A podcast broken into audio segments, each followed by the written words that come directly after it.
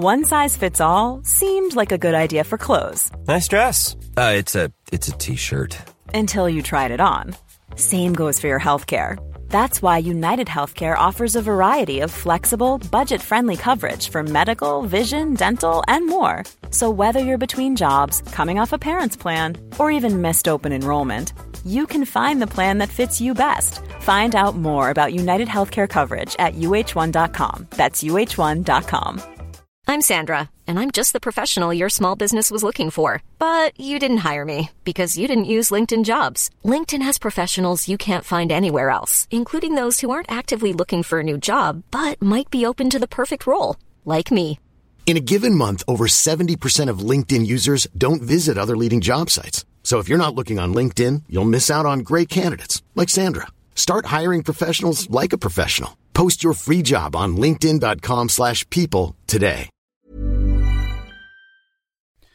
Hallå! Simon Gärdenfors heter jag och snart börjar min podcast Arkivsamtal. Podden ges ut i samarbete med Acast och med Mafia Comedy Club som ger er stand-up fem dagar i veckan i Stockholm. Mer info om det här hittar ni på maffiacomedy.se och på Ticknet. Detta händer snart. På onsdag 25 februari headlinar jag på Stockholm Comedy Club och biljetter till detta finns på ticknet.se. Dagen efter det så är det torsdag den 26 februari 2015. Då kör vi specialisterna live på Bonden bar i Stockholm. Vi sålde slut hela jävla Babel i Malmö häromdagen så passa på att köpa biljetter i god tid för det finns mindre platser i Stockholm. Jag kommer köra. Petrina, som numera heter Solange i efternamn, kommer att köra. Hon är en av mina absoluta favoritkomiker och hon har för övrigt även börjat jobba på Tankesmedjan i P3. Sen är det Anton Magnusson, Mr Cool alltså. Han kommer också uppträda och jag säger det igen, han är så sjukt rolig på scenen att det är svårt att fatta. Upplev detta själv genom att boka biljetter på oslipat.com. Nu kommer Arkivsamtal som klipps av Dea Brunner. Mycket nöje!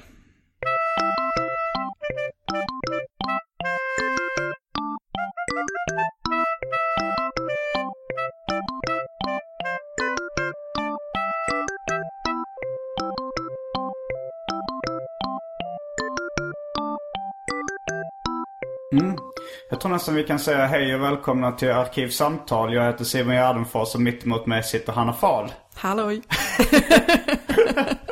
Nästan tror jag att vi kan säga det. det. Jag tror eh, det är nionde gången du är med här.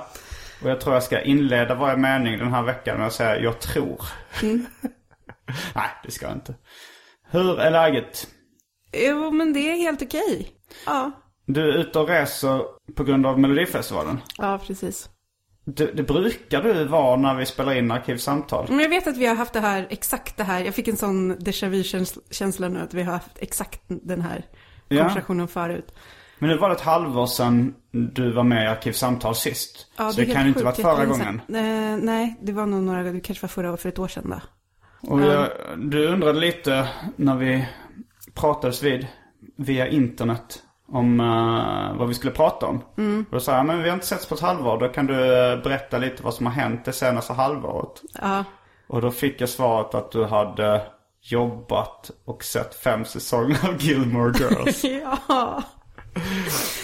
Ja, men ja, jag vet inte. Du har inte tänkt det... ut något annat som har hänt? då? Nej men jag vet inte, jag försökte tänka lite nu på vägen hit om det hade hänt någonting och när ett halvår sedan var och det var, måste ha varit i slutet av sommaren då. Och ehm, nej men det har ärligt talat inte hänt så himla mycket. Du, Ehm. du får ju stå för Arkivsamtals Kevin Smith-bevakning. Ja men det kan vi prata om, där Mm. har det ju hänt mycket. Jag lever ju igenom det här. Det var lite Det var- skrämmande hur mycket du levde upp. Gud, mitt liv är så fruktansvärt sorgligt just nu. Nej men ja, men det här, det har varit eh, Vi tar en väldigt, liten snabb eh, sammanfattning. ja. Eh, Kevin Smith är en filmregissör som har gjort en podcast som eh, Hanna är fixerad vid och som jag har lyssnat på över 100 avsnitt av. Och det var delvis ganska mycket därför jag startade podcasten Arkivsamtal, för att jag var fan av den. Precis. Nu och han har ju inte bara till- en podcast, han har ju väldigt många Nu podcasts. har han jättemånga Ja. podcasts ja. Jo men det har varit turbulenta veckor. Kevin nu. Smith-bevakning. det ja, det har varit fruktansvärt faktiskt. För, att för eh, ja men det kanske är en dryg vecka sedan så berättade han i, han liksom bara ganska kort i förbifarten i en av sina podcasts så berättade han att han hade haft ett väldigt stort bråk med sin fru, eh, Jennifer. Vem? Och vi som är så pass stora fans av Kevin Smiths eh, liv eh, som jag är, vi eh, tycker att det vore en fruktansvärd tragedi om Jen och Kevin eh, inte var ihop längre. De är eh, ett underbart par. De har, de har också haft en podcast ihop. Lyssnade du någonsin på Jag den? lyssnade något avsnitt, eh, de hade eh, Plus One. Och Ja, sen så hade de en morning show, alltså en Ja, precis. Den morgonshow. hade de ett tag också. Men då, för den plus one, då hade de som tagline Prenups are for pussies. Eh, de pratade ganska mycket om att de inte har något äktenskapsförord heller. Eh, så att det skulle säkert bli en väldigt uppslitande jobbig skilsmässa ifall det blev av. Men i alla fall, då pratade han i podden om att de hade haft ett riktigt, riktigt stort bråk. Jag har aldrig ha, eh, hört honom eh, prata på det sättet. Nej, de eh, var lite irriterade på varandra i den här morgonradio Jo men gnabbas har de ju alltid Mm. gjort och, så här, och haft småbråk och så. Men det här är första gången någonsin tror jag han har sagt att, de, att det, när man har hört på hans röst att det här var Mm, allvarligt. Det var allvarligt, okej. Eh, och sen några dagar senare i en annan av hans podcast, det här första var ju Hollywood Babylon tror jag, och sen i Education så pratade han också om bråket och då fick man också liksom den här lilla detaljen att han hade sovit på soffan. Oj, det känns jävligt cartoonigt. Väldigt Tuffe cartoonigt. Och också om man- vet då som, som jag vet att eh, sex är en, en väldigt stor del av eh, Jen och Kevins eh, liv. Ja. Och att de verkligen gillar att ligga med varandra. Eh, så blir man ju ännu mer orolig. Tror du hon någon gång vid något tillfälle stod och väntade med en brödkavel vid dörren? Eh, eventuellt. Men fick man reda på någonting om vad bråket handlade om? Nej, inga detaljer. Jag har försökt luska ut. Jag har lyssnat ju såklart extra noga på alla hans podcasts den här turbulenta tiden. Eh, och typ kollat på Twitter och Instagram och sådär efter ledtrådar. Men nej, jag vet ingenting om vad det här bråket handlade om. Han har inte avslöjat det. Men nu är de eh, sams igen. Aha. Mm. Okej, så det var... Jag hänger inte med. Jag följer inte hans podcasts längre. Eh, Men jag är fortfarande intresserad av det. Men, Mm. men jag spenderar inte tre till fyra timmar om dagen på att Nej. hänga med Men du har ju en kompis som gör det också. Han Agro, Agro. ja. Jag har ju aldrig träffat Agro. Men, Men- han och jag har börjat twittra lite med varandra där. För att han är den enda, den enda människan i världen jag känner till som också lyssnar, lägger så pass mycket tid på olika Kevin Smith-podcaster. Mm. Ja. Så att vi har haft twittrat lite om det här eh, äktenskapsspråket nu. Och det har känts tryggt att kunna dela det med någon. Ja, vad skönt. Ja. Du, du måste ju vara den eh, bästa podcast-rekommenderaren eh, som jag vet. Alltså för, först och främst var det ju Kevin Smiths podcast du uh, rekommenderade som jag gillar jättemycket. Sen uh, rekommenderade du Värvet i någon krönika tidigt. eh, som fick mig att börja lyssna på den. Sen, och, ja, det var ju kanske efter avsnitt två eller tre eller något sånt du högg på den bollen. Precis. Och nu senast så rekommenderade du podcasten Serial. Ja.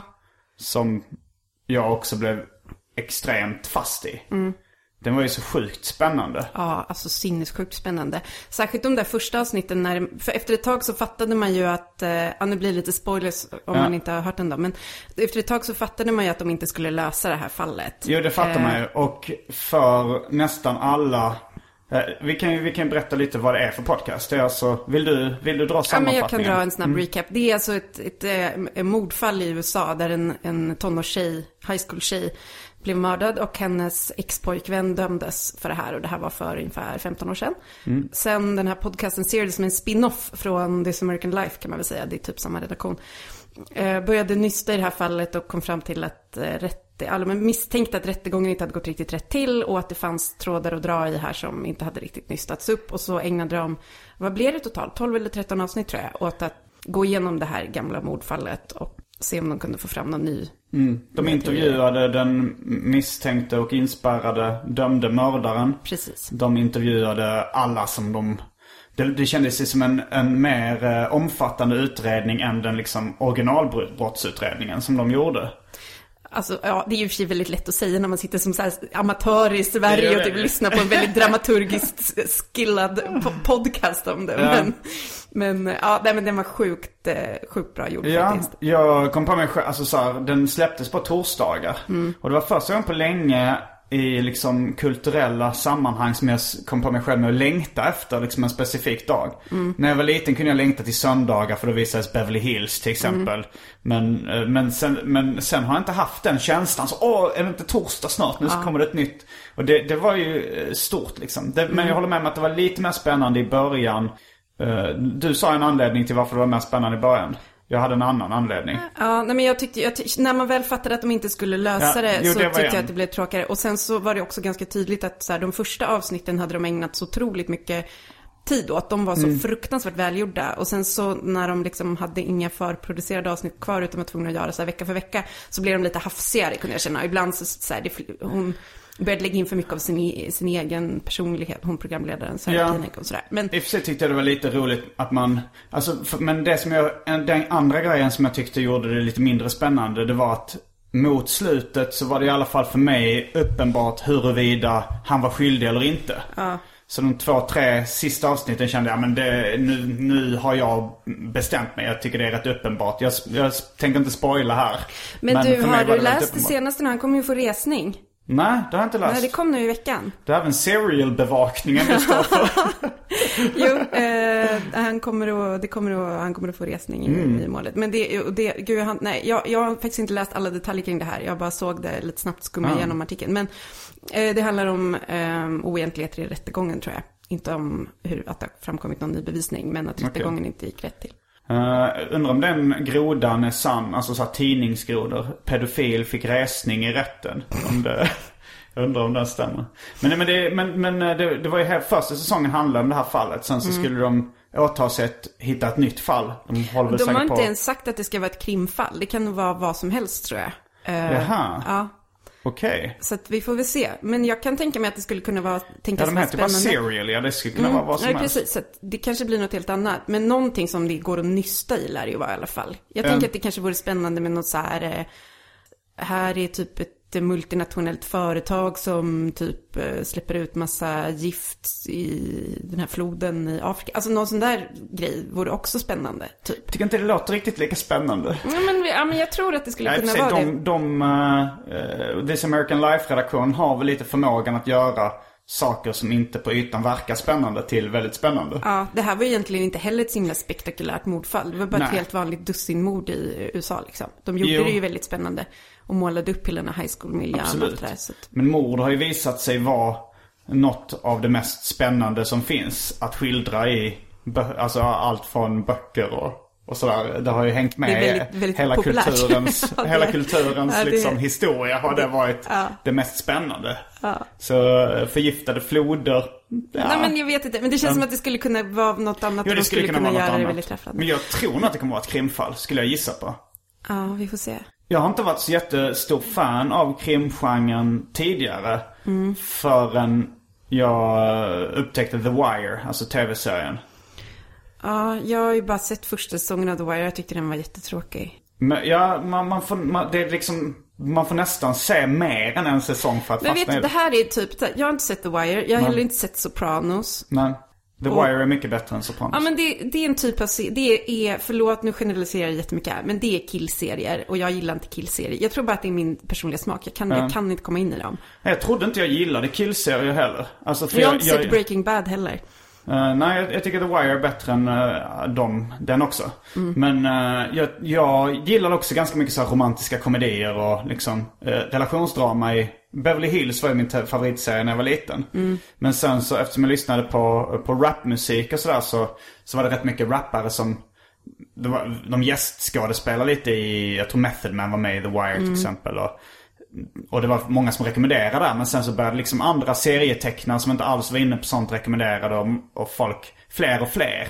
Eh, som jag gillade, som jag var fans av eller var kompis med Jo, men och så alltså till jag slut så vet, gav jag men det typ, det, det, The Wire är väl typ objektivt bra säkert. Men, jag, men jag måste bara förtydliga, jag gillar inte tjejserier heller. Jag vill Gillar sci-fi? ha- Ja, eller och typ man ska vara- konspirationsserier. Jo, men med killserier menar jag typ att det bygger på, att det handlar typ om så här, att det ska vara lite så här rufft, det är ruffiga miljöer, lite så här våld och typ, åh, så är det någon så här gangster och så kanske den ändå har en liten strimma av eh, ett hjärta av guld. Men jag vet, jag tycker bara så jag tråkigt. också den genren. innan The Wire. Men sen efter det så insåg jag, men fan tycker jag det här är spännande på riktigt. Alltså efter jag hade plöjt de där 60 timmarna eller vad det är. Så, så eh, kom jag in i det.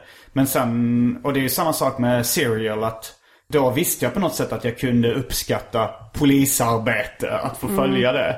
För det, det är ju det är ju spännande, det är liksom lite pussel... Uh, deckare, vad, säger man? Pusselgata-deckare. Mm. Någonting sånt heter det. Så det, då visste jag att jag tyckte det var spännande. Men båda de två grejerna, både med The Wire och med Serial har jag liksom varit så fast i, som ett sånt starkt beroende. Så jag var tvungen att använda någon form av metadon liksom för att Vad har, du- vad har du använt efter Serial nu då? Efter Serial, det var en en tjej som jag snackade med som också var väldigt stor fan av Serial. Hon rekommenderade en podcast som heter uh, Sword and the Scale. Eh, Som handlar om krimfall. Sword and the Scale är väl den här uh, gudinnan, justitiegudinnan som står med en våg och ett svärd. Ja, precis. Så den handlar om, jag har bara hört två avsnitt. Men är det bra då? Ja, den är bra. Men jag blev förvarnad av eh, hon som också var fan att det inte det är inte lika bra som Serial. Men det, det, det, det är som, för er som inte känner till uh, heroinavtändningsdrogen. Alltså metadon får man ju som ersättning, en lite mildare drag för att man, man ska kunna komma ner, liksom, kanske avvänja sig vid det. Så att det, det, det fungerar på det sättet att det är inte riktigt lika bra. Men man längtar inte lika mycket eh, tillbaks liksom. Och så var det med The Wire så tände jag av med tv-serien The Shield. Som, eh, det var någon författarinna som rekommenderade den i, i Värvet när hon liksom sa att det funkade ungefär på samma sätt. Det, har, du, har du varit med om det någon gång att du liksom har upplevt något kulturellt fenomen så starkt att du verkligen saknar det som Ja. knark? Absolut, verkligen, verkligen. Eh, jag har ju, det, till exempel med Veronica Mars som ju jag älskar. Verkligen, Vad verkligen handlar det med Veronica Mars om? Har du inte sett Veronica Mars? Nej. Den är svinbra. Men det är typ en tonårstjej på high school som är privat. Alltså, det, går inte att förklara här utan att det låter så töntigt. Men den är jättebra. Och så löser hon lite olika eh, brott och sånt. Den, är- den är, Är helt den- fantastisk. Är den riktad till ungdomar? Ja, det är den. Eh, Okej. Men eh, fungerar utmärkt även för oss unga vuxna. men i alla fall, den var jag fullkomligt besatt av. Och då letade jag jättemycket efter eh, saker att tända av med. Och hittade ett par olika Wonderfalls och Dead Like Me vet jag att jag såg efter som var så här, inte riktigt lika bra, men typ ändå funkade. Och sen har vi ju Friday Night Lights som jag som är en av de bästa serierna jag har sett i hela mitt liv. Men där jag fortfarande inte har sett de tre sista avsnitten för att jag klarade inte av att göra det. Va? Jag hade så, jag hade så stark separationsångest att jag inte kunde Aha, se du, de sista. Kommer du någonsin göra det? Ja, det kommer jag. Jag, kommer, jag ska se om alltihop från början och, och, och se de sista också. Det, det Men, låter ju rätt så mysigt ändå att, att ha kvar de tre sista och sen Ja. se om allting från början. För det känns inte lika meningslöst att se om den nej, precis, precis. Men det var verkligen en sån stark känsla av att det här får inte ta slut för jag vet inte vad jag ska göra av mitt liv. Det kommer inte fungera. Jag kan inte se det. Vad hette den tv-serien sa du? Friday Night Lights. Det är också en sån tonårs high school-serie Mm. som handlar om, de spelar amerikansk fotboll i södern. Okej, det Den är låter ju inte jättekul. Men är det den bästa tv-serien du någonsin sett? Nej, det är det inte, men en av de bästa. Vad skulle du säga är de andra? Alltså de som har betytt mest i mitt liv är väl typ eh, Buffy, Battlestar Galactica och kanske...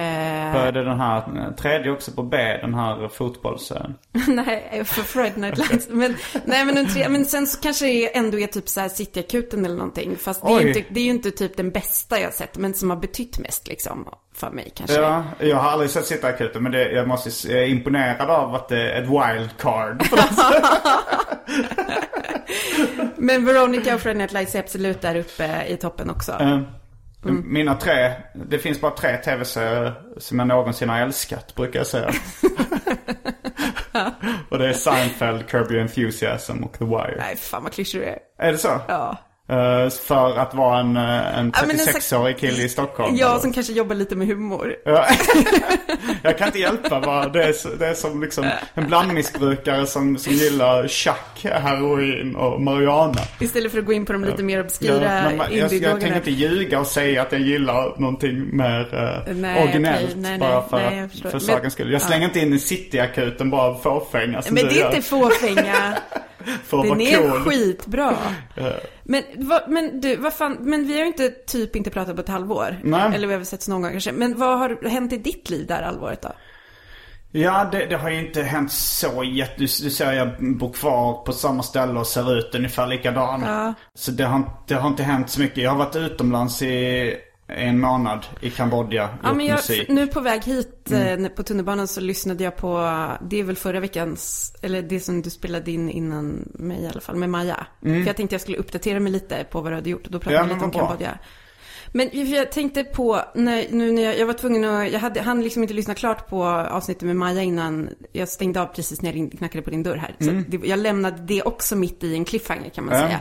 Men då, då var ni mitt inne i att prata om typ, eh, Alltså, ehm, alltså ni pratade ju typ om olika typer av liggandes i princip hela avsnittet. Men just här handlade det om vilken typ av personer man vill ligga med. Mm. Och det, om jag fattade det rätt så ville Maja ligga med personer hon tyckte var intressanta och du ville ligga med personer du tyckte var väldigt, väldigt heta. Ja, jo, det, Eh, men jag hörde liksom aldrig slutet på det här resonemanget. Men jag, jag tänkte på det, för jo men just det, så pratade ni om ifall det var en här med män från Mars, kvinnor från Venus eh, grej, bla bla bla. bla. Ja, det var nog förhållande grej. Men också, jag kunde tänka mig att separera de två grejerna. Att ligga med folk som är snygga och sen så umgås och vara kompis med folk som är roliga.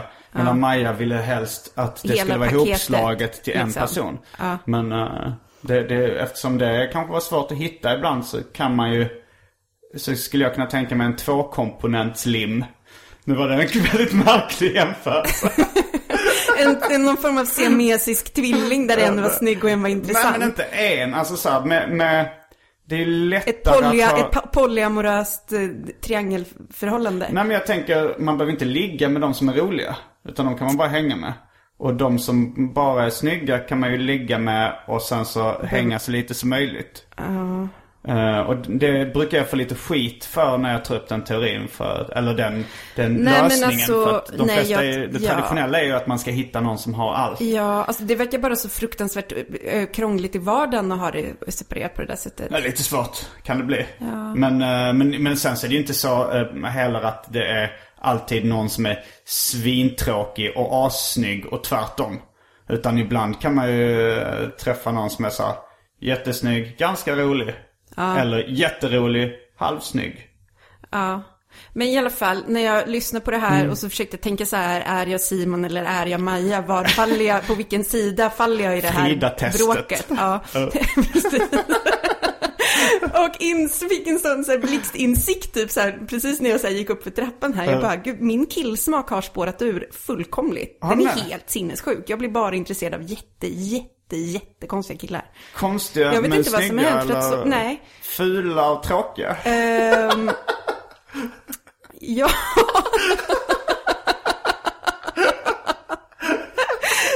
typ, jag vet inte vad som har hänt. Det brukade Så inte vara så här. Jag brukade ha en, he, en fullkomligt normal killsmak.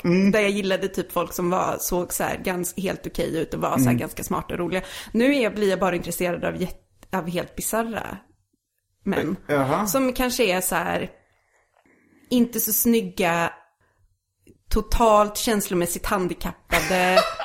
Har någon, kanske, det här är lite valfritt, har någon form av posttraumatiskt stressyndrom. och är fullkomligt ointresserad av mig. Okej, alltså, det, det känns som... Det blir nästan svårt att hitta den där Ja, alltså, men det också, finns, det, det, även finns fler, det finns fler än vad du tror. De är ganska, de finns, det finns ganska många sådana. Men, eh, men de är, det är ju en helt värdelös eh, killtyp att vara intresserad av. Ja, det låter... Så att det jag låter- fick någon sorts, det här Maja-avsnittet gav mig någon sorts självinsikt. Jag vet inte riktigt, jag måste nog arbeta med mig själv tror jag. Ja, det, det är väl liksom det gamla uttrycket var försiktig med vad du önskar dig. Ja. För jag menar, ifall du väl får, får en sån här kille. även Nej, det skulle ju vara helt, det skulle Ja, inte alls vara något kul. Jag inser ju det, att det skulle inte vara... Men det är ju originellt och roligt på samma sätt som att City-akuten är en av dina favorittv-serier. Nej, det är bara tragiskt. Båda, båda dessa faktum är ju bara tragiska. Nej, tragikomiska. Kan, Ja, jag- okej, det, det är min tragikomiska. sista bud. Ja, ja, kanske. Nu har det blivit dags för det måttligt populära inslaget Välj drycken. Ja.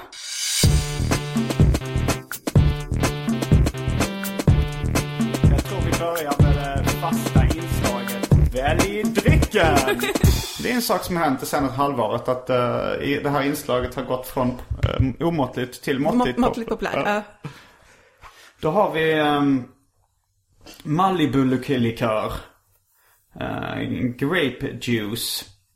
Uh, Loka mineralvatten. Nils Oskar Pale Ale. Drinken Hawaii Gay Club.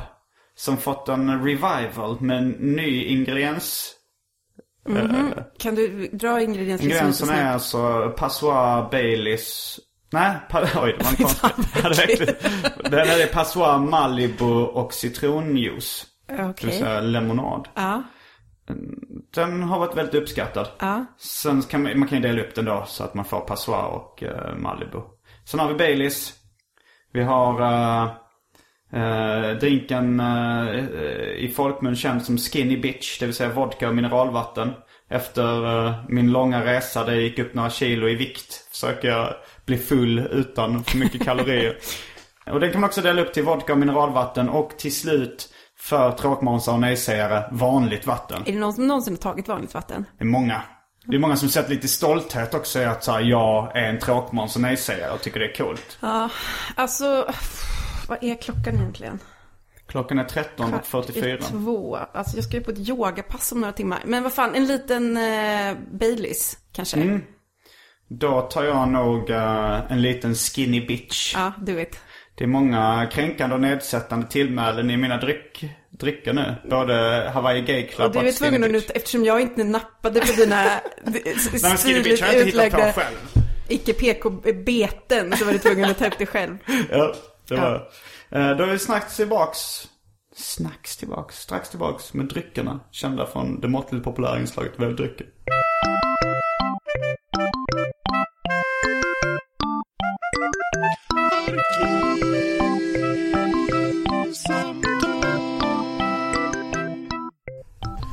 Då är vi tillbaks med dryckerna. Ja. Men frågan kvarstår så var, är du Maja eller var du Simon? Vem kunde du mest relatera till? Nej, inget av er. Nej, du var ju en tredje alternativ. Eh, det, det, ja, men du kanske har eh, roliga kompisar i alla fall. Ja, ja, det har jag. Ja, det är alltid något. Det är någonting som har hänt kanske det här halvåret att du har börjat med yoga också. Ja, men det här är, ja, det, ja precis. Men det här är, det här hände... Och du ska anklaga mig för att vara en 30 någonting Ja, men i det här Stockholms var, innerstad. vet du hur det var? Det var så här, det var på nyårsdagen. Okej. Och jag hade haft en, en, eh, en extremt eh, eh, utsvävande nyårsaftons eh, kväll, natt och morgon. Var det någon ful och tråkig kille med Nej, posttraumatisk det var syndrom inga, nej, inblandad? nej, det var det faktiskt inte. Men eh, jag, och jag kände mig så oerhört smutsig på nyårsdagen. alltså, nej men jag känner mig, du vet så här, man känner så här, bara, okej det är ett nytt år och här är jag, jag känner mig helt så här förgiftad och, och smutsig och som en dålig människa och typ. Och då Jag tänkte bara jag... på de där grejerna kändes rimliga förutom här är jag känns det.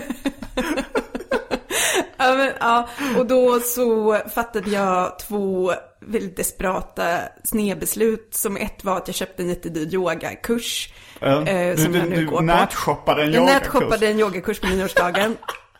Och eh, så eh, slutade jag äta kött. Har du lyckats hålla båda de två? Ja, eh, jag har, ja det har jag. har i och för sig, nej jag har inte riktigt hållit mig till vegetarianismen för att jag har ätit eh, skaldjur ett par gånger. Okej. Ehm, men jag har varit ganska bra på det. Och eh, jag har gått på alla tillfällen på yogakursen. Mm, Vad tycker du om det? Jo men det är ganska, alltså jag, jag gjorde, har gjort, gått på yoga förut också, för länge sedan, för kanske fem, sex år sedan. Och då var jag ganska, då gick jag ganska länge och var ganska br- bra på det liksom. Eh, nu är jag värdelös på det. Extremt stel och typ så här klumpig och så här ramlar lite och så. Men det är ganska, det är ganska härligt. Det känns också så bra och nu när jag är ute på de här himla melodifestivalturnéerna som är ett konstigt, så extremt konstig eh, sned tillvaro. Eh, så Ehm, herregud, nu kommer jag verkligen låta som en, eh, en kvinna mellan 30 och 40. Men det är bra för är att man typ så blir lite så här centered och så lugn och eh, Mindfulness. ja, typ. Man blir lite mindful, gud vad vidrigt det här är. Men det är faktiskt sant. Så att jag, det var ändå ett ganska bra beslut. Jo, det, eller ja, jag vet inte. Jag, ska, Mm. jag, jag kommer nog aldrig börja med yoga tror jag. Nej, det kommer det nog inte. Det, nej, jag känner...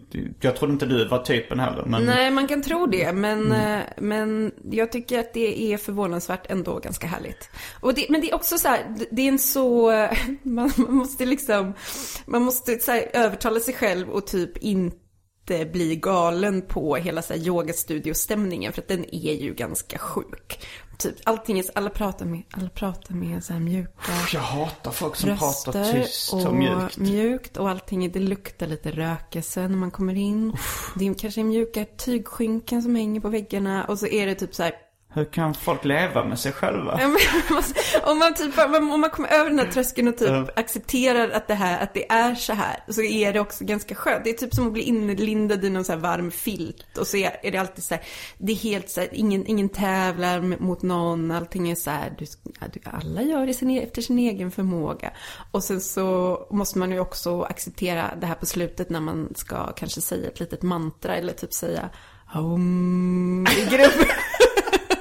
Har du ett eget mantra?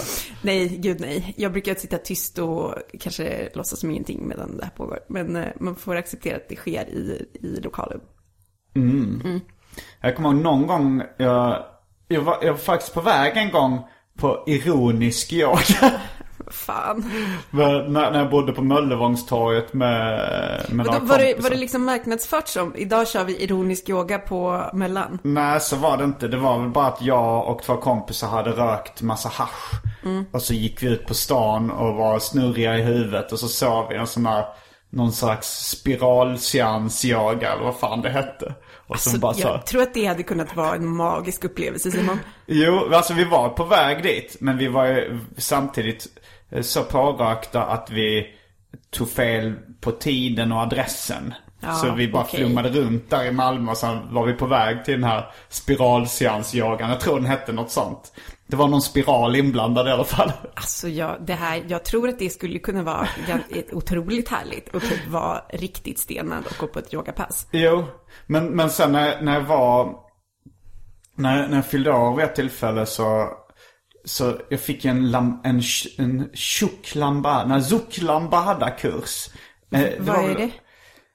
det? det? här var länge sedan. Det var, eh, jag fyllde år och hade skrivit någonting om lambada på min blogg tror jag. Och min dåvarande flickvän. Den förbjudna dansen. Den förbjudna dansen, ja. Och eh, min dåvarande flickvän eh, köpte en eh, dagskurs i Zuk Lambada åt mig. Vad är Zuklambada? Det var en långsammare och mer erotisk form av lambada. Oh, en mer förbjuden version av den förbjudna ja, dansen. Visst, det var det. Och eh, det finns faktiskt ett avsnitt av Arkivsamtal som heter Zuklambada. Där jag går in på detalj i hela liksom den här okay, uh. fruktansvärda upplevelsen. Uh. Men, uh, men det, det, det, var liksom på samma sätt som vi var på väg till den här jag, spiraljagan. Så jag tror att det skulle ha hänt ungefär så här att jag fick någon slags inre panik och ville fly från Zuklanbadan men kunde inte.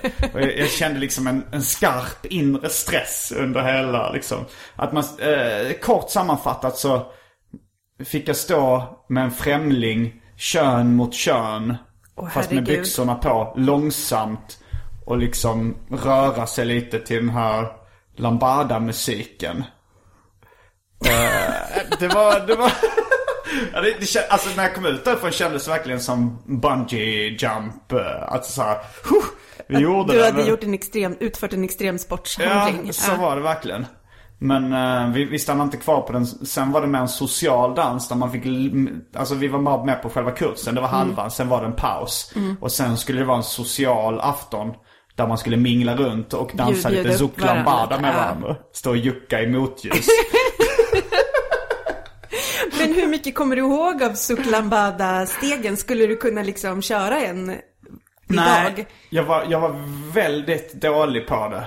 Uh, minns jag. Jag blev hånad av med, med min dåvarande flickvän av hur stel jag var. Men det var inte ens att du fick dansa med varann, utan ni var tvungna att dansa med främlingar? Ja, men grejen var att uh, vi när hon hade ringt så, så blev, fick hon kanske lite kalla fötter och frågade så här, är det okej okay om vi bara dansar med varann? Ja. Um, och då så sa hon, ja visst det är lugnt. Och sen så började vi då, så dansade vi med varandra. Men sen så sa den här dansläraren, och nu byter vi partner. ett varv. Och sen så kom det någon liksom... eh, Det, det, alla var ju liksom freaks där. De kanske sa samma sak om oss. Men jag sa... Och så kom det någon, någon liksom freak som jag skulle dansa med. Och då kände jag om jag skulle säga så här, nej jag vill inte dansa med dig. Då blev det en sån här mellanstadie Ja, liksom. Så då fick jag stå där och höra hennes flåsande i mitt öra. När vi stod kön mot kön. Åh, I herregud. Var Ja. det... ah, okej. Ja, eh, spiralyogan kanske hade varit en mildare form av det här. Men jag Alltså känner- yoga gör man ju åtminstone en och en. Ibland Ja. kommer instruktören fram och typ så här böjer lite på ens kroppsdelar och så. Men det är ju, annars är det ju väldigt ofysiskt. Alltså man är inte fysisk med någon annan människa. Så det är ju Nej. åtminstone, man är med ju in i sin egen zon liksom. Ja, det, det var man inte här. Nej. Fast det var väldigt obekvämt den första kurstillfället jag var på när jag också Ja men råkade, men det var, blev så här lång historia, men jag råkade hamna med en så annan grupp som var så Mm. här mer avancerad grupp och jag hade liksom inte, kunde ju ingenting. Och typ du vet så här ramlade när man skulle göra någon balans. De kunde levitera två Ja men typ de kunde, ja men typ så här, de kunde typ stå på huvudet och sånt. Jag, det var Yoga extremt, fire. det var väldigt, väldigt obekvämt. Och då var det en, det var en man i rummet, annars är det nästan bara kvinnor som är på yogakurser. Och han så här kom fram sen och bara, tjena, gillar det du skriver i tidningen. Och jag kände, jag, det var, jag kände mig så självmedveten och typ dum. Alltså, och du vet så här, jag hade på mig något så här tight som du vet så här, sitter lite så här fult. Åh, Det var så hemskt. Jag kände mig så utstirrad helt plötsligt. Det var Men, faktiskt vidrigt. Är du medveten, alltså så här, brukar du vara medveten om att du är någorlunda offentlig när du går ut på stan? Nej, det brukar jag inte. Men, i, men eh, det har hänt några gånger på väldigt ol, olämpliga tillfällen att folk har så här. Okej, det har hänt hos, på vårdcentralen, hos läkaren. Ja. Att den, när man sitter där och berättar någon så intim kroppslig detalj, att den bara, ja ah, du förresten, eh, jag brukade lyssna på dig på radion och då känns det obekvämt. Eh, det har hänt hos gynekologen, obs, med benen i luften och så här, på, på fullaste allvar. Det är ju tjänstefel. Jag sätt. vet, det är helt rubbat. Vem säger så? Vem säger typ så här och förresten, typ så här, nej det är, det är så sjukt. Och man bara vet att den här gynekologen varje gång den ser en så här bild byline kommer då typ så här tänka på ens private parts. Det var en manlig gynekolog också. Eh, och det, det känns eh, väldigt olämpligt tycker jag. Ja. Jag fattar att de bara försöker vara snälla och trevliga, men det är ändå sjukt. Ja, det var riktigt sjukt. Ja. Jag tänker, alltså så här, det var, jag tror jag fattade beslutet någon gång långt innan eh, någon skulle kunna känna igen mig. Mm. Att så här, jag ska alltid försöka vara så snygg som möjligt när jag går utanför dörren. Vad, lever du enligt efter det här? ja. Nej, gud, det gör inte jag. Säkert inte hemma i Alvik, för där är det ju aldrig någon man känner. Så där kan jag, jag har ju gå i, i pyjamas ibland till affären och sånt. Ja, men här, uh, nej, men jag gjorde det redan när jag var tonåring någon gång. Tänkte jag så här, men nu, nu ska jag ändå försöka ligga på topp alltid. Alltså, så Vad här, innebär det klart- att ligga på topp för dig då? You're looking at it.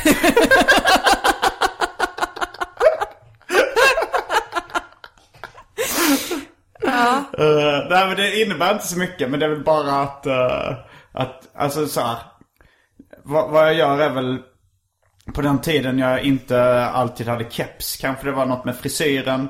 Jag sminkar över finnar med Ako Acne-stift. Som täckstift. Jag kanske fixar mitt, eh, alltså så att mitt, min skäggvård, så här, skäggstubb brukar vara rätt väl. Och sen så handlar det väl om att ha kläder som jag känner mig, som jag trivs i liksom. Jag känner mig snygg. Ja, alltså jag har ju helt släppt, jag, ork, jag har helt släppt allt sånt. Jag har nästan aldrig smink någonsin. Jag går väldigt ofta hemifrån och bara direkt har duschat och typ så här dratt en kam genom håret. Och jag, som sagt så händer det inte så sällan att jag typ går och köper mat eller takeaway i pyjamas. Nej, men det, det ger ju ändå någon slags slacker-charm att köpa takeaway i pyjamas Ja, tycker jag. Kanske. Det ser coolt ut. Jag har ju, jag har ju gått ut i pyjamas också. Även efter beslutet att alltid ligga utseendemässigt på topp. Men då har jag ju tyckt att det ser coolt ut. Men, Okej. Blir du igenkänd på stan? Ja, ähm, med oftare och oftare. På något Mm. sätt. Ehm, Vad brukar folk säga då? eh, ja, att de gillar min podcast är rätt vanligt att Det är den säger. du är mest känd för nu? Kanske. Mm. Kanske är det. Men, eh, men också uh, rapmusiken och sådär. Ja. Det är väl de två grejerna sk- skulle jag tro som jag blir mest igenkänd för. Hey, I'm Ryan Reynolds. Recently, I asked Mint Mobile's legal team if big wireless companies are allowed to raise prices due to inflation. They said yes. And then when I asked if raising prices technically violates those onerous two year contracts, they said, What the f are you talking about, you insane Hollywood ass? F- So to recap, we're cutting the price of Mint Unlimited from $30 a month to just $15 a month. Give it a try at mintmobile.com slash switch. $45 upfront for three months plus taxes and fees. Promo rate for new customers for limited time. Unlimited more than 40 gigabytes per month. Slows. Full terms at mintmobile.com. Ready to pop the question? The jewelers at BlueNile.com have got sparkle down to a science with beautiful lab grown diamonds worthy of your most brilliant moments. Their lab grown diamonds are independently graded and guaranteed identical to natural diamonds, and they're ready to ship to your door. Go to BlueNile.com and use promo code LISTEN to get $50 off your purchase of $500 or more. That's code LISTEN at BlueNile.com for $50 off. BlueNile.com code LISTEN. I'm Sandra, and I'm just the professional your small business was looking for. But you didn't hire me because you didn't use LinkedIn jobs. LinkedIn has professionals you can't find anywhere else, including those who aren't actively looking for a new job but might be open to the perfect role, like me.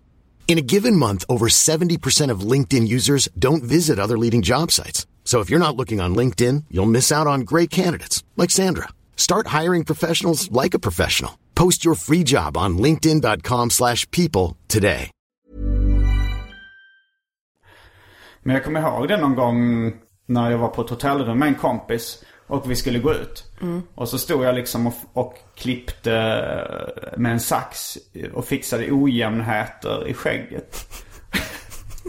och, eh, och då så eh, frågade han så här, ah, är det för att är du intresserad av hon, den tjejen vi ska träffa? För det var någon, så det, det var jag i och för sig också men jag sa, nej men jag, men jag såg det som en naturlig grej. Jag försöker alltid ligga utseende med på topp varje gång jag går utanför dörren. Ja men det hedrar dig tycker jag. Ja, Du tar liksom din, eh, din offentliga roll på allvar på ett sätt som... Ja men jag, jag, jag, jag, gör. fattade beslutet långt innan jag... Det, det var mest bara för att jag skulle alltid vara så attraktiv som möjligt. Ja. Även innan jag blev igenkänd för någonting. Ja, att om du skulle råka möta någon gullig tjej på trottoaren så skulle du åtminstone känna att du inte hade ett ojämnt skägg. Ja. Och eh, även, eh, jag tänkte att även sånt spred sig ryktesvägen. jag sa Simon, han såg utseendemässigt på topp ut. Jag tror att det här liksom har funkat för dig. Har du liksom kammat hem någon, några poäng eller liksom så? Jag, på jag att- tror nog det, här, alltså så här, det har nog, alltså så här helhetsintrycket, det har säkert eh, lett till fördelar liksom. Ja, där är Simon, han som alltid är så hel och ren. Han blir ju inte alltid hel och ren heller liksom kanske är den looken jag eftersträvar. Nej, okej, men du vill ha perfektion i din Ja. slacker-look när du kör den. Ja, nej men jag, det var en gång eh, faktiskt jag, jag plankade på tunnelbanan. Det var på den tiden när vakterna sprang efter en och grep en. Och då var jag väl kanske i, Det gör den fortfarande i Malmö. Du läste väl den där nioåringen som, eller har du sett den där filmen? ja, eh, jag har läst om det. Ja, ja. Eh, det gör de där ja. Och dunkar i de huvudet. Ja, det är frukt. Ja. Det, det, det, Det gör de säkert här också om man inte är en vit medelklassperson som du är. Ja, Men fortsätt din historia. Ja, de gjorde det, eh, de gjorde det då på den tiden. Och då så sprang jag och trillade liksom. Och slog eh, upp eh, knät. Så jag fick, liksom, mitt knä började blöda och det gick hål på byxorna. Och så skulle jag hem till min kompis då. Vi satt och gjorde musik. Det var när jag gjorde Las Palmas-låtar. Så det var hemma hos Kalle Törn. Men då kom jag ihåg att jag tyckte det, det här... Av någon anledning så kände jag skam inför hela den här grejen. Att du hade, Att jag hade plank, alltså så plankat visste han ju att jag gjorde, men att jag blivit jagad och trillad och skadade mig. Så jag, jag kommer ihåg att jag sa inget. Jag bara satt och hade ont i benet medan vi gick igenom de och nya låtsades låtarna. som ingenting Ja, fast det låtsades som rann en stilla rännil blod ner för ditt smalben. Ja, så var det faktiskt. Det förvånar mig lite idag att jag reagerade så. Alltså man tänker inte att du ska vara den personen som är Nej. så pass brydd om din så här appearance. Nej, det... Jag har lyckats lura många. Mm. Men sen efter det kom jag ihåg att då hade jag liksom ett sånt där stort hål i jeansbrallorna. Och kom på att fan det här är en rätt sexig look.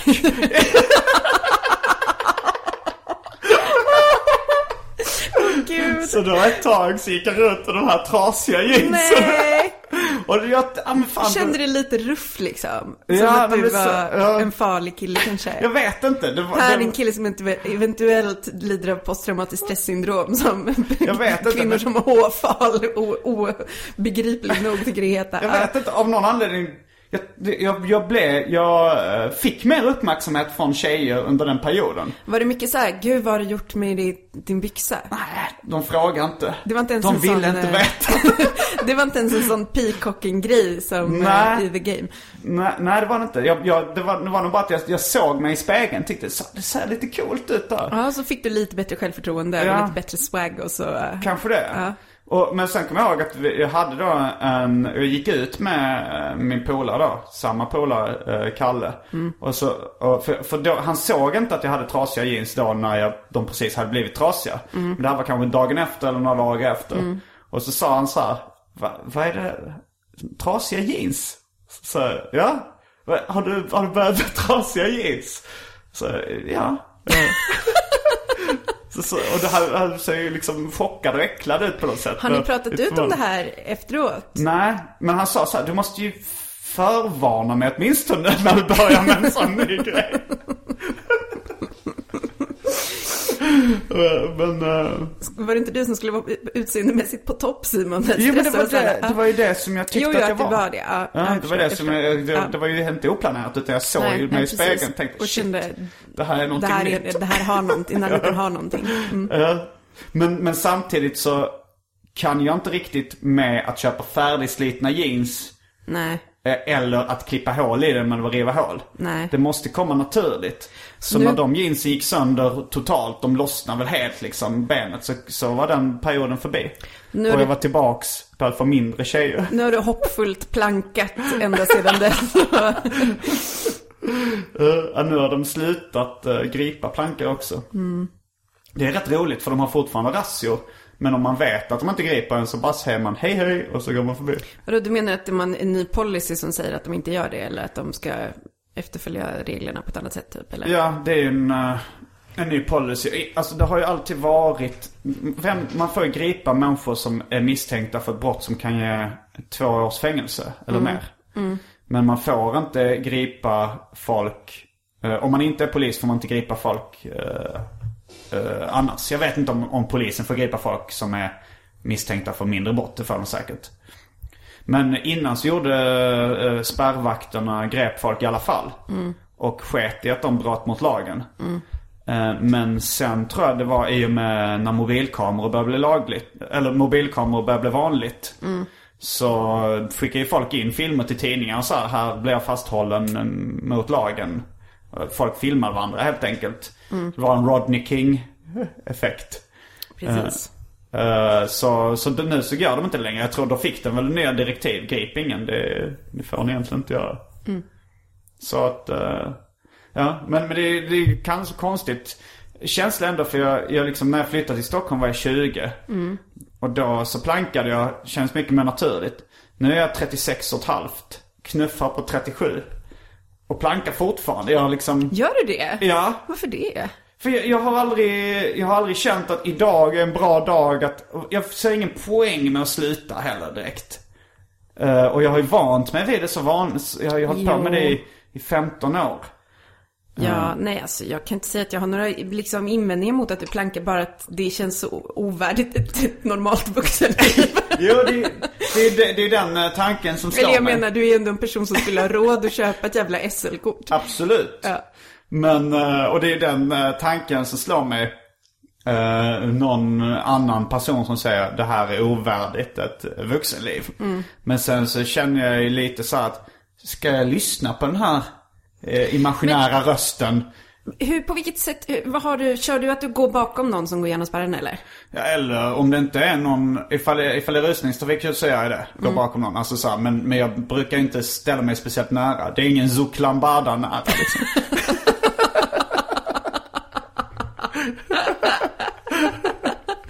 Utan, Nej, okej. utan när någon har gått in och dörren är på väg in så bara stänger in foten liksom. Ja. Och så öppnas de igen. Eh, och, så, och så går jag in. Ja. Och ifall det inte är någon där så klättrar jag över. För det, jag har verkligen, verkligen, verkligen inget emot att människor som inte har råd med ett SL-kort plankar. Och de får gärna gå bakom mig. Men det, ibland så är det ju nästan soklambada. ibland känner man ju bara någon, så här, en främmande människas typ så här, eh, skrevområde mot sin rygg. Ja. Och då känns det lite obekvämt. Så jag önskar att fler hade liksom eh, omsorgen om sina med- människor som du har och körde fotversionen istället. Ja, jag tror att de flesta märker creepy. inte ens att jag går bakom dem. För Nej. att det, tar, det är nästan liksom Man så mycket pipet. avstånd. Ja, man hör pipet om, man, om man eh, är van vid det. Ibland är det ju någon, det har hänt kanske på, på de eh, 15 åren. Det, det har de, de här, innan var det ju lättare att planka på spärrarna. Mm. Men eh, de här kanske fem åren som det har varit sådana så har, har jag bara fått en liten A-uppläxning. Kanske två, Mm. tre gånger. Men har du någon gång försökt hoppa över de här eh, stora nazispärrarna? Ja, ja, det gör jag ifall det inte är någon... De jättehöga glas. Ja, då Det känns som att det behövs en ganska bra taktik för det. Nej, det är inte så svårt. Om du, om du bara lugnt skulle tänka att det här var en uh, gympasal och att är det egentligen var en bara man ribbstol, kli, ja. kliver upp på den där eh, metallbiten och sen häver sig över liksom glasdörrarna. Det är inte så svårt. Men, men jag, jag, jag ser ju mig själv utifrån och, och inser det här eh, är nog patetiskt. Där går en, eh, en rimligt framgångsrik svensk serietecknare slash komiker och eh, plankar på tunnelbanan. Ja. Men, men samtidigt så jag tycker också det är lite, lite roligt. Att det är så, alltså så här, jag, jag romantiserar ju låglivet ganska mycket. Att det är ju väldigt low life av en 36-årig, någorlunda framgångsrik underhållare att göra så. Fast alltså, ja, jag vet inte. Ja, ja. Men, Det eh, är lite töntigt också. ja, det är det ju. Men eh, att vara, det är lite töntigt det är ju eh, en del i det, i det låga livet. Ja, okej. Men jag har lärt mig att sätta en stolthet i det mesta som i det mesta man jag kan göra. Och därför känner jag att jag kommer undan med det i min egen hjärna. Men du, en, gång, en grej har ju hänt sen jag var här och gästade podden sist. Det var ju att jag var och såg dig eh, framföra din komik live. Ja, nu har du äntligen sett Jag mig köra vet! Och det var svinbra! Ah, tack så mycket. Alltså jag var ganska så nervös innan och tänkte att, tänk, att det- det här, men det är ju så. Alltid Ja. gå och typ se någon som man känner göra någonting eller läsa dens roman eller vad som helst är ju, ett, det är ju en riskabel sak att Jo. göra. Men jag tyckte att, att, fan du var ju jättekul. Ja, tack så mycket. Jag Det- skrattade högt. Ljud. Ett ljudligt skratt. Ja, nej men det, det, det känns bra. Just den grejen har liksom gått ganska snabbt eh, framåt. Alltså så jag hade en, en trög start. Men nu firar jag snart två år på scenen. Och har eh, börjat headlina ganska stora ställen. Eh, vilket jag trodde skulle ta mycket längre tid för mig att göra. Vad, ska du, har, har du någon grej som kommer snart som man borde gå på eller? Ja, jag har en, en ny show. Du var på Bonden bar med specialisterna. Och vi har en ny show då. Och jag kommer nog, jag har rätt mycket, jag skulle nog gissa på att jag har minst 50% nytt material sen dess. Det var mysigt där. Men vad, när är det då? Nu låter det, Mm. Det- som att det är en förberedd plugg, men det är inte det. Jag är på riktigt nyfiken. Ja, det, är, det är nästa vecka. Det är alltså, ni får gå in Vilken på, veckodag? jag tror det är en torsdag. Ja, det kan inte jag. Då Vad är gör jag du- typ i, du yoga? då är jag på Melodifestivalen i Östersund. Men jag, jag ska, ni får gå in på gardenfors.blogspot.com. Där står, under översta bilden på den sidan så står alla datumen jag kör stand-up och rappar. Någonstans offentligt. Så att vi kör, vi kör på lite olika ställen. Men jag kör rätt ofta i Stockholm nu. Men lite längre shower någon gång då och då. Ja, de har ju Mafia Super Weekend har de nu på, på Underbara Bar. Där de har en headliner eh, som kör två helger, helger i rad. Ska Där du vara den headlinern? Ja, jag har varit en gång innan och, och det, det var fullsatt. Så jag får, har blivit inbokad i två nya Fan vad fett. Ja. Så det var väldigt roligt. Jag var där förra helgen och sa Peter Wahlbeck.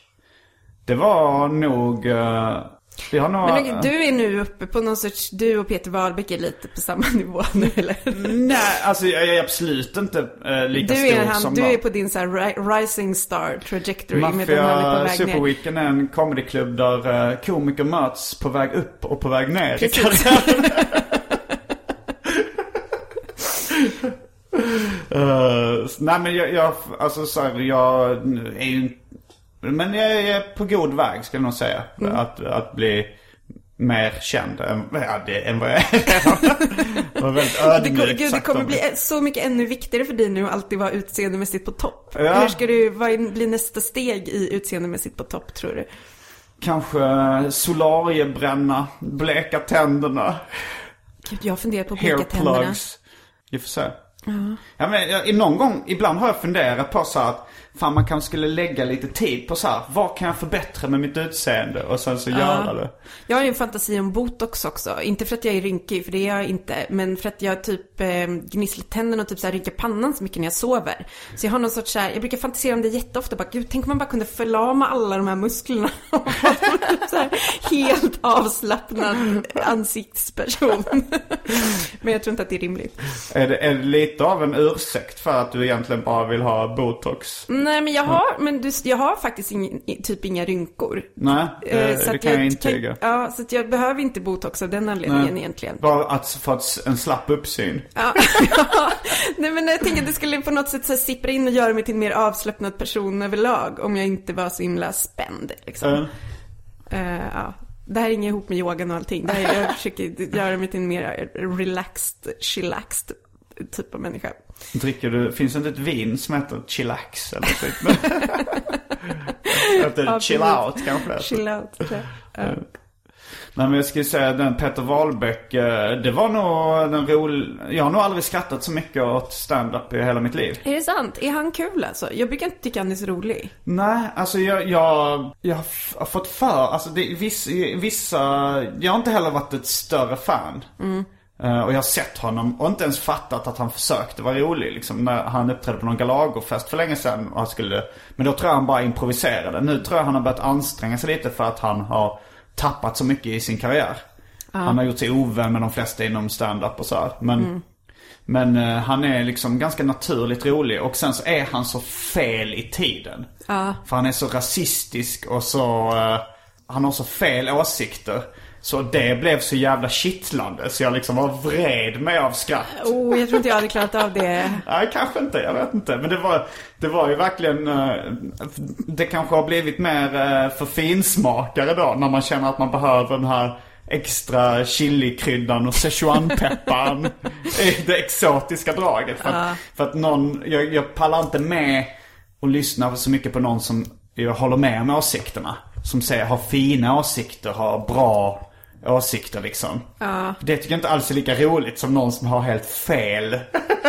Ja. Det blir så jävla roligt. Han står liksom och skriker och, och hetsar mot eh, liksom islam och, och invandrare. Men, nej, jag tror inte att jag tycker alls det här är roligt. Nej, men för att när jag såg dig, jag var lite orolig att du skulle vara så för mycket. Ja. För det, du har ju vissa sådana tendenser. Eller så här att vilja vara en provokatör och så vidare. Och så vidare. Eh, Men jag tyckte att du, för du var ju, du drog ju en del, eh, jag, nu kommer jag inte ihåg exakt, men det var säkert något så här barnporr-grej hade du väl och lite andra grejer. Jag kan för något litet. Men jag tyckte inte att de var så här, de, eh, jag menar jag är ju en väldigt politiskt korrekt människa som Mm. Också är, inte kan, kan skratta åt saker som är till exempel rasistiska eller, eller för vidriga. Kan du inte det? Nej. Eh, men jag tyckte att du, eh, du kommer se det här som en förolämpning tror jag, men jag tyckte att du höll på rätt sätta gränsen. Jag tyckte jag var harmlös. Nej, jag tyckte du var rolig. Ja, jag vet. Men, men grejen är, jag har ju, när jag gick upp på eh, stand-up-scenen för första gången, på, eller inte första gången, men jo, några av de första gångerna. Då gick jag ju jättemycket över gränsen. Ja, Och då blev det knäpptyst. ja. Och det är det som jag har efter det här- den här tiden har jag lyckats hitta skämt som både jag tycker är roliga och större delen av publiken tycker är roliga. Ja men där, där tycker jag, jag tycker du var väldigt bra på det. Jo, så är, så är det Men hur var det på den här Peter Wahlbeck-showen då? Var det knäpptyst fast du satt och så här garvade ett rått och... eh, Nej, Eh. nej det, det, var, det var mycket skratt alltså. Ah, okej. Jag tror dels så, eh, de som går på hans show nu för tiden är nog rätt medvetna om vad de får. Ja. Eh, och De går på men hans cover och typ kollar Dan Parks konst. Konsten i Ja, nej, men det är nog lite svennigare än, Dan Park. Men man märkte att han, där när han kom in någonstans på rasism, alltså så här, ganska uppenbart rasistiska tongångar. Där var det nog faktiskt, där var det nog jag den sista som skrattade riktigt högt. För jag satt liksom in, eh, jag kom, kom gratis in men ganska sent så jag fick ingen liksom sittplats utan jag satt upp i en trappa där man såg honom från sidan. Du var bara ett creepy skratt från en trappa Ja, det- vi väldigt, var- väldigt grovt rasistiska skämt. Ja, vi var några komiker där som satt där liksom. Det, det, om du har sett filmen Aristocrats. Eh, när de drar ett skämt eh, som, som de drar grövre och grövre backstage liksom på komiker. För det blir ofta så i komikersvängen att, att man, man är så van vid råa skämt så att man testar gränserna mer och mer. Så det var ett gäng komiker som satt i trappan och skrattade ganska högt åt de grejerna som var mest smaklösa inom citattecken. Eh, men till slut så, jag skrattade kanske högst åt de rasistiska skämten. Eh, och då så sa han sa också, han, han sa Och du som sitter där i trappan. Det, det är många som säger att det är fel av dig att skratta åt det här. Det är fel! För man, det, så här, Och då han- kände du dig sedd av Ja, nej, men det, man märkte ju att, han, att han, han har väl på, eh, jag, jag lyssnade på Kalle Linds podcast som jag också kan tipsa om, Snedtänkt. Jag vet inte om du har hört den någon gång. Men han hade, han hade ett specialprogram om eh, satiren som skakade Sverige. Tror jag det ha- handlar om. Där det handlar om radiotjänstanmälningar och sådär. Um, och vilka grejer som hade blivit anmälda och vilka som blivit fällda och så vidare. Det var väldigt intressant. Men där så tog han upp då liksom på, kommer inte ihåg om det var 50 eller 60-tal, någon, någon stand-up liknande show som hade liksom en, en rutin om uh, zigenare. Som var extremt rasistisk och extremt kränkande. Det tyckte inte ens jag var kul för att på den tiden så fick, hade de liksom publiken med sig. Och, det, och han hade med den som ett exempel på någonting som slank igenom helt obemärkt. Men att liksom, folk bara ifall, var kul. ifall den här folk- Peter Wahlbeck-showen då, ifall, han hade, ifall publiken hade bara varit helt med honom i all, allt det här, hade du tyckt att det var lika roligt då? Eller hade Nej. det blivit tråkigare då? Nej, jag, jag tyckte nog det roliga var att, att han låg så fel i tiden. Att, att det var, att om man, om man får, mycket av komik är ju så här. Det här är den sociala normen. Här kommer någon in och bryter mot den. Det är ju ganska tydlig så komisk eh, formel. Om någon går på en dejt och så vet alla vad är rätt sak att göra på en dejt. Och så är det någon som bryter mot det och gör helt fel saker. Då blir det ju komik på ett klassiskt sätt. Och på det sättet så tyckte jag nog att det var nog det som jag tyckte var roligt. Här kommer någon och säger saker som uppfattas, som alla tycker är så fel. Men är han rasist menar tror du? Jag, jag tror han, eh, han kallar ju inte sig själv rasist. Nej men det gör väl nästan ingen. Nej. Men han är nog, och jag tror inte han röstar på Sverigedemokraterna. Men eh, om du lyssnar på hans uh, Värvet-intervju till exempel. Jag får intrycket av att han är nog eh, ganska mycket, alltså som jag uppfattar en normal Sverigedemokrat. Ganska fördomsfull, ganska rasistisk. Ja. Sen så är ju rasist är väl ingen av och på-knapp liksom. Han, men han har nog rätt mycket fördomar och eh, kanske, de flesta har ju fördomar men kanske agerar inte på dem eller försöker jobba mot dem på något sätt också. Och tänka såhär, nej oj det här var dumt att jag tänkte så här fördomsfullt. Medan han mer eh, kör på. Ja. Men det borde ju finnas eh, eh, eh, ståuppkomikerklubbar där bara andra ståuppkomiker får komma. Där alla bara kör, alltså, för ni är så, så här, vad heter det, De, desensitized för normbrytning. Avtrubbade. Ja, ni är avtrubbade. Så att det krävs liksom att någon bara kör någon sorts så här eh, fullkomligt vansinnes... Eh, Jo, så är det ju liksom. Eh, men man, man drar ju, det är ju ofta backstage när man drar Ja, skämt det är det som inför. är det är det som är den. för Och sen finns det ett begrepp som heter uh, comedians comedian. Alltså det är komikers komiker. Det finns vissa Ja. komiker som mest är älskade av andra komiker men inte blir så folkligt stora. Ja. Av olika anledningar. En anledning kan vara att de är för grova. Men också, uh, komiker älskar ofta någon som är originell. Kanske inte någon som har... Kanske så här teknisk så här, och bra på det sättet. Ja Eller? det kan man ju, fast om man är tekniskt bra så kan man ofta få med sig publiken också. Ah, okej. Mm. Men om man är eh, ett freak på något sätt. Mm. Så blir man en komikers komiker också. Man kan säga helt oväntade saker. Ja. Är du en komikers komiker? Gillar andra komiker dig? Ja, jag, andra komiker gillar mig men jag är inte, som till exempel eh, Anton Magnusson som du sa på Specialisterna. Showen som jag också gjort radio med. Han är mer en komikers Han var också komiker. jätterolig tyckte jag. Ja. Han är jättekul, men han är mer en komikers komiker. Okej, ja. det, vi hade en sån här julfest för komiker på La Cucaracha. Där det var En julfest för komiker på La. Cucaracha, okej ja. i julas. Det var jättekul. Vem var den kändaste komikern som var där? Kanske Kristoffer Appelqvist. Mm.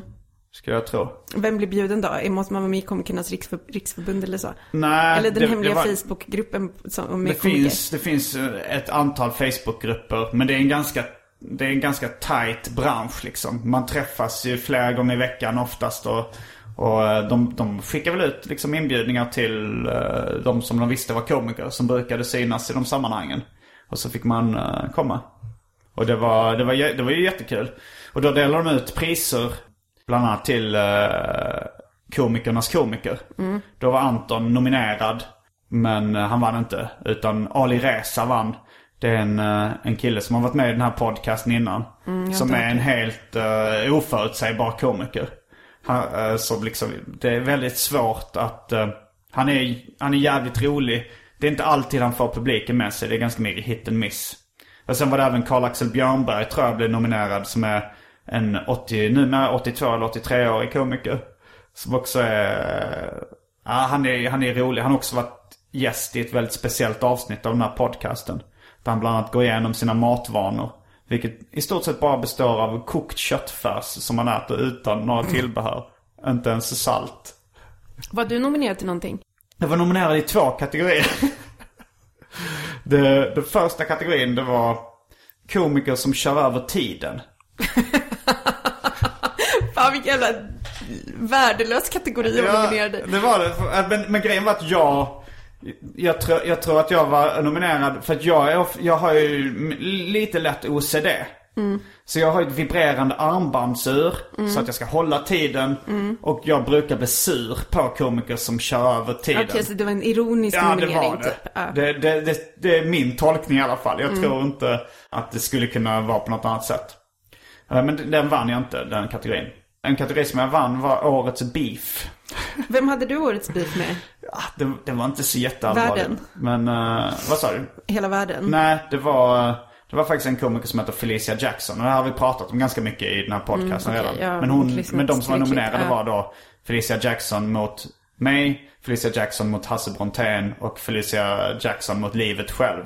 Okej. Men om, eftersom Hasse Brontén och inte livet själv var närvarande så, fick jag priset. Eh, men det, det var, ja, det var, ett, det var lite, lite gnabb och lite bråk sådär som inte var så Hur farligt. mycket liggs det i Komiker-Sverige? Det liggs eh, nog eh, hyfsat mycket. Jag eh, håller mig lite, lite utanför det där. Jag, vad jag kan minnas så jag, jag har faktiskt hånglat med en komiker en gång. Vem då? Det kommer jag inte säga i den här podcasten. Du vill säga efteråt? ja, det kan jag. Det, det är ingen som är känd. Nej, okej.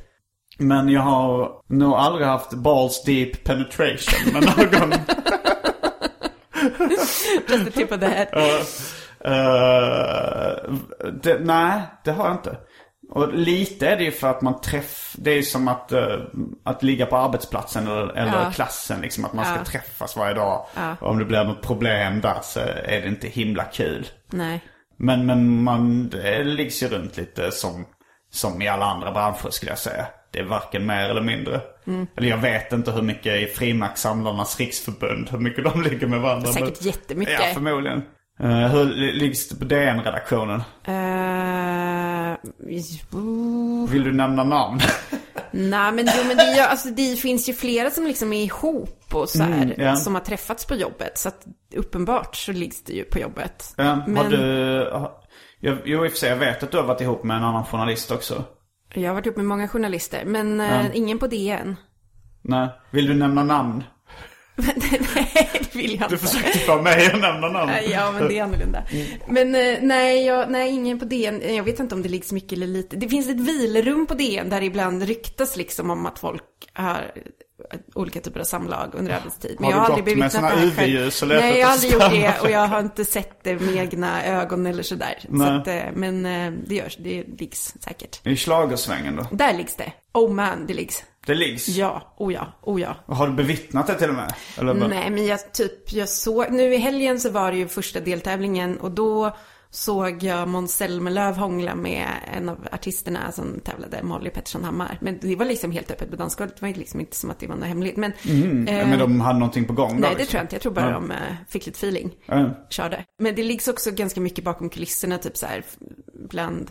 Bakom kulisser, alltså rent Nej men, alltså, nej men du vet så folk som, nej men du vet så folk som jobbar, inte, som jobbar med det och kanske okej. bland journalisterna och så vidare. Och så vidare. Mm. Ja. Jag undrar vilken som är den knulltätaste branschen. Och Ja. hur gör man för att bli medlem? Eh, ja, vad kan det, ja, vad skulle man säga? Det kanske är något sånt otippat som svensk frimärksungdom eller? Men jag tror inte det är någonting där man åker mycket på konferenser och sånt där. Att man liksom är borta från hemmet och... Jo. För jag tror att det är därför det liggs mycket på Melodifestivalen. För att det är som en så här konstigt så här kollo, Konferensknull. vuxenkollo liksom. Att Ja. man är i någon konstig stad och på något konstigt hotell och så bara okej. Jo, men det kanske ska vara, eftersom det vanliga så är heterosexuellt så ska, kanske ska vara en bransch där det finns både killar och tjejer ganska blandat. Ja, precis. Och de åker iväg. Ungefär jämn könsfördelning och mycket konferenser. Vad kan, vad kan det vara? Och hur gör man för Men alltså, tror du inte typ så på sjukhus att det liggs mycket? På själva sjukhuset? Nej men så här bland sjukvårdspersonal på ett sjukhus. Att det finns mycket så här tillfällen och man åker iväg på olika så här läkemedelsmässor och ligger. Jo. Och sen så är det typ mycket så här flörtande över operationsbordet mellan Du har sett för mycket eh, tv-serier och läst för mycket romaner från ja, förlaget kanske. Harlekin. Kanske. Nej men det kan ju vara så. Det lät, lät ju inte helt orimligt. Ja men liksom också en arbetsplats där man typ så här rör sig runt. Man sitter inte bara på sin kontorsstol utan man typ så går runt. Det är mycket så här att man typ så springer in i andra människor hela tiden och så. Så om man bara, ja, man ska lyfta, man ska inte sitta kvar på kontorsstolen. Ja, Nej, nej, men det, det, att det är så här ja. lite dynamiskt att man typ har så möjlighet att typ ta en fikapaus med någon, olika människor varje dag. Att man typ så här, Ja. Rotation på folk och så. Jo, i serietecknarsvängen så, eh, så lags det ju en del liksom när man väl träffades på mässor och sånt där. Ja. Men för det mesta så sitter de hemma ensamma. Ja men precis, det är Och- det. Det måste vara många... Ja. Men det Men alltså jag tror säkert att journalistskrået, att det liggs säkert mer än genomsnittet där. Ja. Jo, Det är ju ändå mycket så här att man är... jag tror reklambranschen tror Ja, jag det, reklam det tror är jag nog det värsta. För då, Ja. där, då, man har sett också att dra, det var liksom en av de dragtätaste branscherna. Ja. Eh, vi säger reklambranschen. Ja. Och med de orden så avslutar vi veckans avsnitt av Arkivsamtal. Har du legat med reklamare någon gång? Ja, reklamskolestudent. Räknas det? Ja, det räknas. Och med de avslutorden så avslutar vi veckans Arkivsamtal. Jag heter Simon Gärdenfors. Jag heter Hanna Fahl. Fullbordat samtal.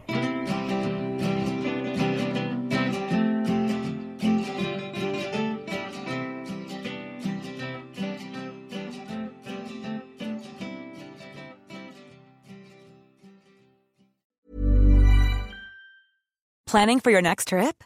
Elevate your travel style with Quince. Quince has all the jet setting essentials you'll want for your next getaway, like European linen, premium luggage options, buttery soft Italian leather bags, and so much more. And is all priced at 50 to 80% less than similar brands. Plus, Quince only works with factories that use safe and ethical manufacturing practices.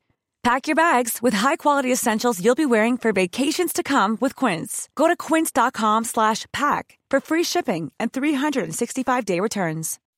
When you make decisions for your company, you look for the no-brainers. If you have a lot of mailing to do, stamps.com is the ultimate no-brainer. Use the stamps.com mobile app to mail everything you need to keep your business running with up to 89% off USPS and UPS. Make the same no-brainer decision as over 1 million other businesses with stamps.com. Use code PROGRAM for a special offer. That's stamps.com, code PROGRAM.